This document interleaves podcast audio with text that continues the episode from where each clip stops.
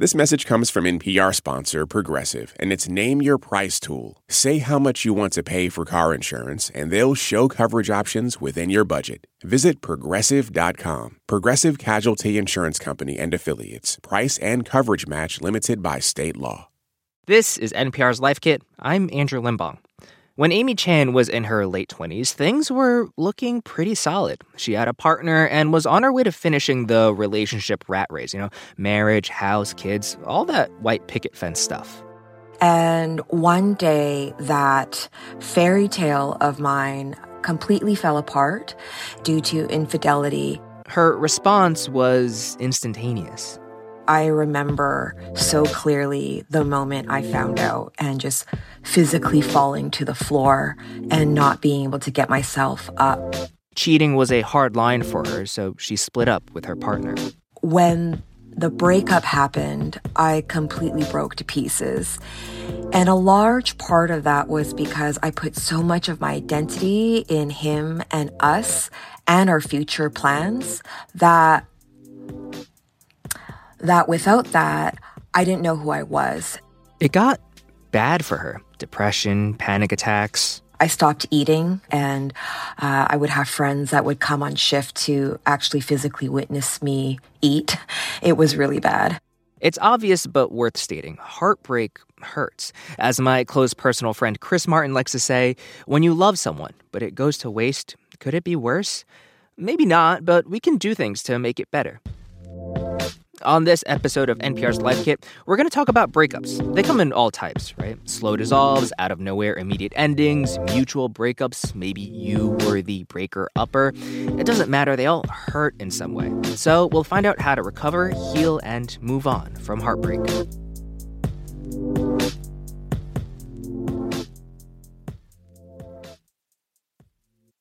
Support for NPR and the following message come from our sponsor, Whole Foods Market. Host a celebratory brunch for less with 365 by Whole Foods Market, featuring wallet happy finds like cold smoked Atlantic salmon, mini quiches, organic everything bagels, and more. Plus, visit the floral department and jazz up your table with a beautiful bouquet of big, bright, sourced for good flowers. When the brunch has to be perfect and delicious, go to your local Whole Foods Market.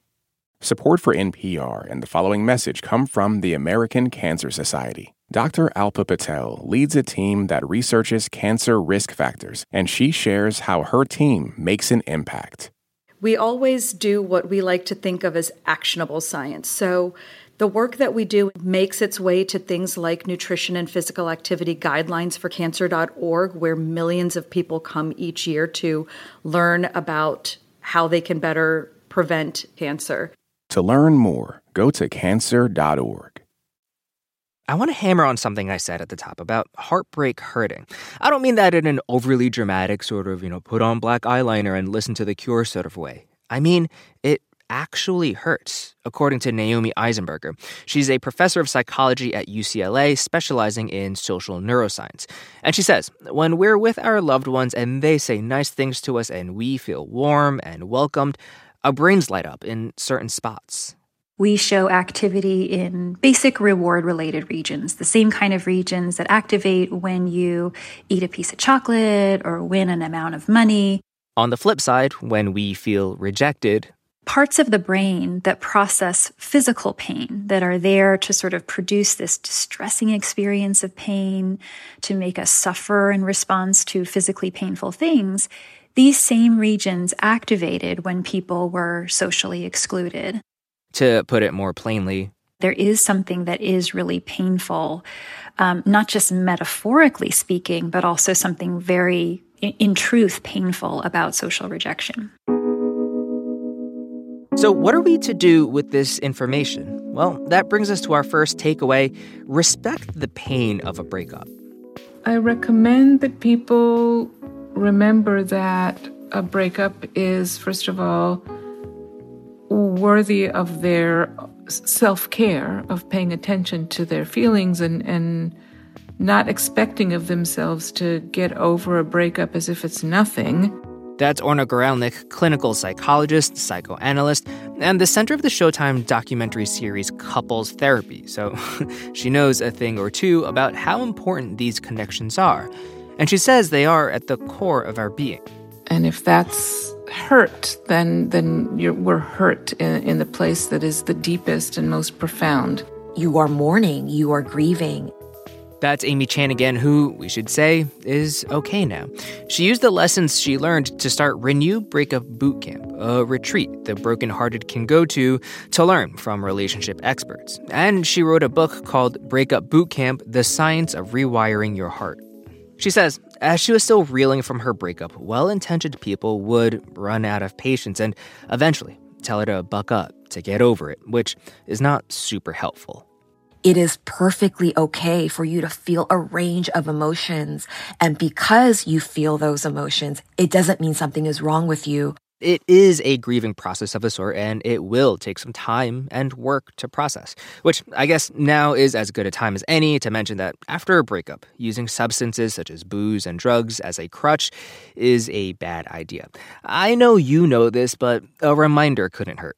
When you are intoxicated, whether it's with drugs or with alcohol, the part of your brain that is rational, logical, thinks about the future, can strategize, starts to turn off. And that is when we will make decisions that we can really regret. And when you are feeling sadness and anger and all of those emotions that come with grief, and you are intoxicated, it will amplify whatever you are feeling. Basically, it'll get in the way of maintaining a sense of clarity, which is something you'll need because our second takeaway is face reality and actually be broken up, which is harder than it sounds. When you're with someone, you have neural pathways that have been wired together. And when you break up, even if on a cognitive level you know it's over, your body is in a, in a state of shock and it is wondering where the heck are those love hormones? And so if you continuously go back on memory lane by either you know, looking at old text messages or stalking their social media or calling them or meeting up with them, you're not allowing those old neural pathways to prune away. So, with caveats for if you share a car or pet or something, Amy Chan says there's no real reason to contact your ex. Yes, even, or maybe especially if you're looking for closure. This is something Amy's clients often say they want, but they're searching for the wrong thing because it's actually not closure. It's a relief from pain that they're looking for. And there is no apology. There is no data. There's nothing that that ex can say that's going to make the pain go away because you are grieving the separation. In general, it's best to not view this breakup through the prism of your ex at all. If you're still blaming your ex, analyzing your ex, hoping for your ex to change, you're still in a relationship with your ex. And that emotional charge keeps you hooked. And sometimes we hold on to the pain because that's the last part of the relationship that we've got left. So it's better than nothing. This also means resist the urge to villainize them. It's a popular thing to do. Maybe you do it on your own or invite your friends over for the great post breakup trash talking ritual. Orna Guralnick understands why the desire to do that is there, but at the end of the day, it just isn't 100% honest. And I think it provides kind of temporary relief and it gives a certain kind of explanation like you can have a whodunit explanation to what happened, but ultimately you don't want to get stuck there because it's a distortion of reality. It prevents people from learning more about themselves and seeing reality for what it is. Ultimately, it's not a good method. Ah, oh, but it feels great. it does feel good. Yep. feels great. It organizes the world very well. But the world is messy. Now, not villainizing doesn't necessarily mean whitewashing your ex's fault or even forgiving them if they hurt you in any way. It's just telling the true story of what happened. You want to do what you can so that you can move forward. and you can acknowledge the facts of what happened without going into this rabbit hole of pathologizing and vilifying that person. At her retreats, Amy Chan often meets people who do the opposite too, valorize their ex. You know, oh, the relationship was perfect. How could this happen? It's the same thing. They they're in a fantasy. They're not living in reality. And so when that happens, I work with them on peeling the layers of that story and they'll eventually see, oh, well, yes, there was this red flag. And oh, yes, well, yeah, that happened. The sooner we can knock that ex off that pedestal, we can start working with reality. Okay, so what does working with reality look like? That brings us to our third takeaway use this time to do some self reflection. One of the exercises we do is everyone writes down their breakup story. And they write it down as if they are catching up with a friend and telling them everything that happened. And then I teach them how to separate fact from fiction. And we review all of the cognitive distortions, also known as thinking traps, so, from generalization to black and white thinking to being caught up in shoulds, and then they circle all of the cognitive distortions that are in their story. They then rewrite their story with just the facts. Look back on your past relationships too and see if there are any patterns there maybe baggage from a previous breakup or other relationships falling apart that keep bubbling up in your current relationships. Amy calls this recycled pain. When we dig deeper, we realize that sometimes they didn't even really like the person. And it's not specifically this last ex, but it was the sense of abandonment that they have felt over and over again in their life. And the pain does compound. And that is that recycled pain. That is these patterns that are repeating over and over again. But as you're doing this self reflection, make sure you differentiate between things you can learn and grow from and unhelpful thoughts rooted in shame.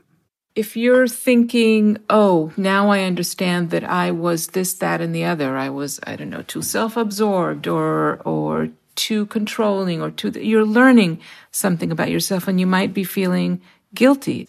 I mean, if you use those insights well, then you will grow as a person. Shame-based thoughts have more to do with I'm I'm a this or that kind of person. I'm a loser. I'll never hold on to anyone. I'm unlovable. I'm Yeah, yeah, I guess it's hard it's hard to understand like cuz on the one hand trying to grow, right? You can ask yourself very healthy questions, right? About like, am I did did I do this right? Did I do that right? But I feel like those can easily turn into shame based sentiments, right? I am right. X, I am Y. Yes, they can. But if you're observing yourself, then you know that shame based cycling is not useful information from which you grow. I mean, if you're stuck there, then know that about yourself and it means you have to do some work. And this work isn't a linear process and everyone goes through it in their own time. But something Orna said there brings us to our fourth takeaway. Recognize when you're stuck. First things first, everyone gets over each breakup at their own pace. There's not really a recommended timeline for these things. People differ in how they attach and they differ in how they mourn their attachments. Um, I've had people in my practice that have taken years to get over a breakup, and I've watched them go through a very honest, deep process of mourning. On the other hand, she's seen people get through it a little quicker. People, attachments, situations all vary. But do be aware if you're stalling out. If you're if you're noticing that there's no change happening, if you're having sort of the same series of thoughts, the same emotional experience week after week after week, and nothing is developing, nothing is changing, then you're something's off. Amy Chan needed a friend to help her realize she was stuck villainizing her ex after her own breakup. Two years after the breakup, I was having a conversation with an old friend who I hadn't seen since all this had gone down. And I told him the story. And he just stopped me and he said, So, Amy, does this story serve you? And I was like, uh, okay, no. And he's like, can you tell me about a time when he was kind, when there was love and joy? Tell me about that. And so I was like, oh yeah. And I started rattling off some memories and I was smiling. And it was this aha moment where she really started the recovery process and remembered the relationship fully, the bad and the good. But she says it's natural to get stuck in a rut. What happens is we we feel the emotion the primary emotion, and then there's the emotion we have about the emotion. So maybe you feel sadness, and then you feel shame because you shouldn't feel sadness. And then what happens is you start feeding that emotion stories. So I call it feeding the emotional monster. And those emotions, they, they want to stick around for as long as they possibly can. And they want to get as big as they possibly can. And its food of choice are your thoughts and your stories and your assumptions. And that's when we start ruminating. And that's when that emotion can stick around for hours, if it, if not days. And sometimes we don't do ourselves any favors by feeding into these emotions. You do these things that you know is going to make you feel worse. So playing Coldplay fix you on repeat. Um, your body posture, being in fetal position. And so in that case, you actually want to do opposite action. So your natural instinct when you're sad might be to just hunch over uh, and, and crawl, curl up in a little ball. And you want to do the opposite of that. You want to stand up tall and, and put your shoulders back. You want to put on a more high beat positive playlist versus a sad depressing love songs. So in those moments, you need to look at what you're doing and ask yourself if it's going to make you feel worse or if it's going to help you pull you out of that state. Naomi Eisenberger, the researcher we heard from earlier, says that our bodies can naturally produce pain easing opioids when we perform certain actions. Exercise is one of the things that actually increases opioids. So people talk about the runner's high. That's an opioid mediated effect. Another one, we know opioids are released when we're in close contact with loved ones. So when we're interacting with loved ones, when we're sort of physically near them, this can lead to a release of opioids. Speaking of your friends and loved ones, you can really turn to them here. Ask them for a little grace, a little patience, and to just be someone to talk to. You can also take that energy you'd spend ruminating on your ex and funnel it into a new hobby or a passion of yours you want to get more fully invested in. Fill up your life, and eventually you'll be ready to move on, whatever that looks like for you. Which is our fifth and final takeaway start dating again when you feel like you're ready when a person stops being completely consumed and preoccupied with trying to understand what happened, when they feel like they've come to some honest understanding of what happened, that's a good moment. This doesn't mean you're not still nursing some wounds from the breakup. You might even still miss your ex. But if you've accepted what happened and are starting to form a natural curiosity about the outside world, it might be worth going out on a date and finding out if you're ready might be a process of trial and error. The only way to tell is to actually do it. And if you go and you're absolutely destroyed and it takes you back to what you think is square one, then okay, you know, rest a bit. But you might go and you're like, oh, okay, well, yeah, I didn't have, I didn't have much of a connection, but it it wasn't bad, and it was it's kind of nice to be able to to go out and meet someone new again then yeah, I would keep going. Just make sure you're real with yourself and are dating again because you feel like you're ready and not distracting yourself from your breakup. I think sometimes when we experience heartache, we don't have the tools. And so our way of survival, our way we the way we adapt is to put walls around our heart. And when you learn the tools and there there are tools and they do work, you realize that the pain isn't forever. Obviously, if you are listening to this, you still might be hurting. But we're here for you, and we're rooting for you. Okay, so to recap, one, respect the pain of a breakup. It hurts, it sucks, it doesn't much matter if the relationship was eight years or a short fling, it all causes some pain. So give yourself some time to get over it. Two, don't focus on your ex. Don't villainize them or valorize them or try to get in touch immediately after for some so called closure, because it's just a way to hang on to the relationship. And you've got to get really honest with yourself if you're in a relationship with someone who's not in a relationship with you. Three, instead, turn that energy inward into some self reflection. Examine past relationships. Maybe you're carrying around some baggage you didn't know you had. That's okay and nothing to feel shame about. But four, recognize when you're stuck in a feedback loop of sorts and don't feed into it by blasting the five hour plus Spotify playlist literally titled Breakup Songs That Hit Hard, even if some of those songs do, in fact, hit hard. Instead, try energizing your body, either through exercise or finding a new passion. And five, when you're ready, and if you wanna, open your heart again and try going out on a date.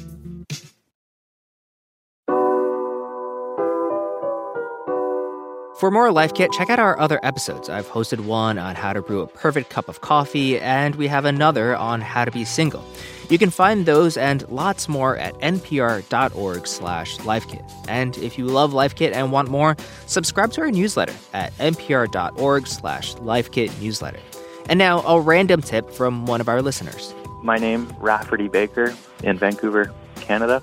If you get your shoes wet, soaking wet, the first thing to do when you get home is stuff a bunch of newspaper crumpled up in there, and uh, that'll absorb most of the moisture. Leave them in there for an hour or two, and then the rest will dry out very quickly. If you've got a good tip, leave us a voicemail at 202 216 9823 or email us a voice memo at lifekit at npr.org. This episode of Life Kit was produced by Clare Marie Schneider. Meghan Keane is the managing producer. Beth Donovan is the senior editor. Our production team also includes Audrey Nguyen, Andee Tagle, Janet Woojeong Lee, and our digital editor is Beck Harlan. And special thanks to the listeners who wrote in with their own post-breakup tips. I'm Andrew Limbong. Thanks for listening.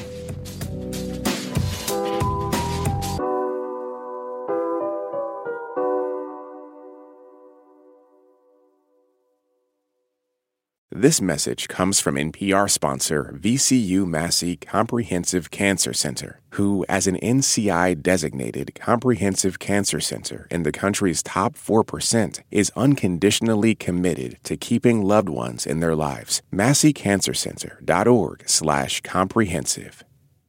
This message comes from NPR sponsor, the Capital One Venture Card. Earn unlimited 2x miles on every purchase. Plus, earn unlimited 5x miles on hotels and rental cars booked through Capital One Travel. What's in your wallet? Terms apply. See CapitalOne.com for details. On this week's Wild Card, we talk with Issa Rae about those moments where our lives could have gone another direction. Definitely wasn't supposed to be with that guy at all. At all. But I still think about it. I'm Rachel Martin. Issa Rae tells us how to make peace with the path not taken. That's on the Wild Card podcast from NPR, the game where cards control the conversation.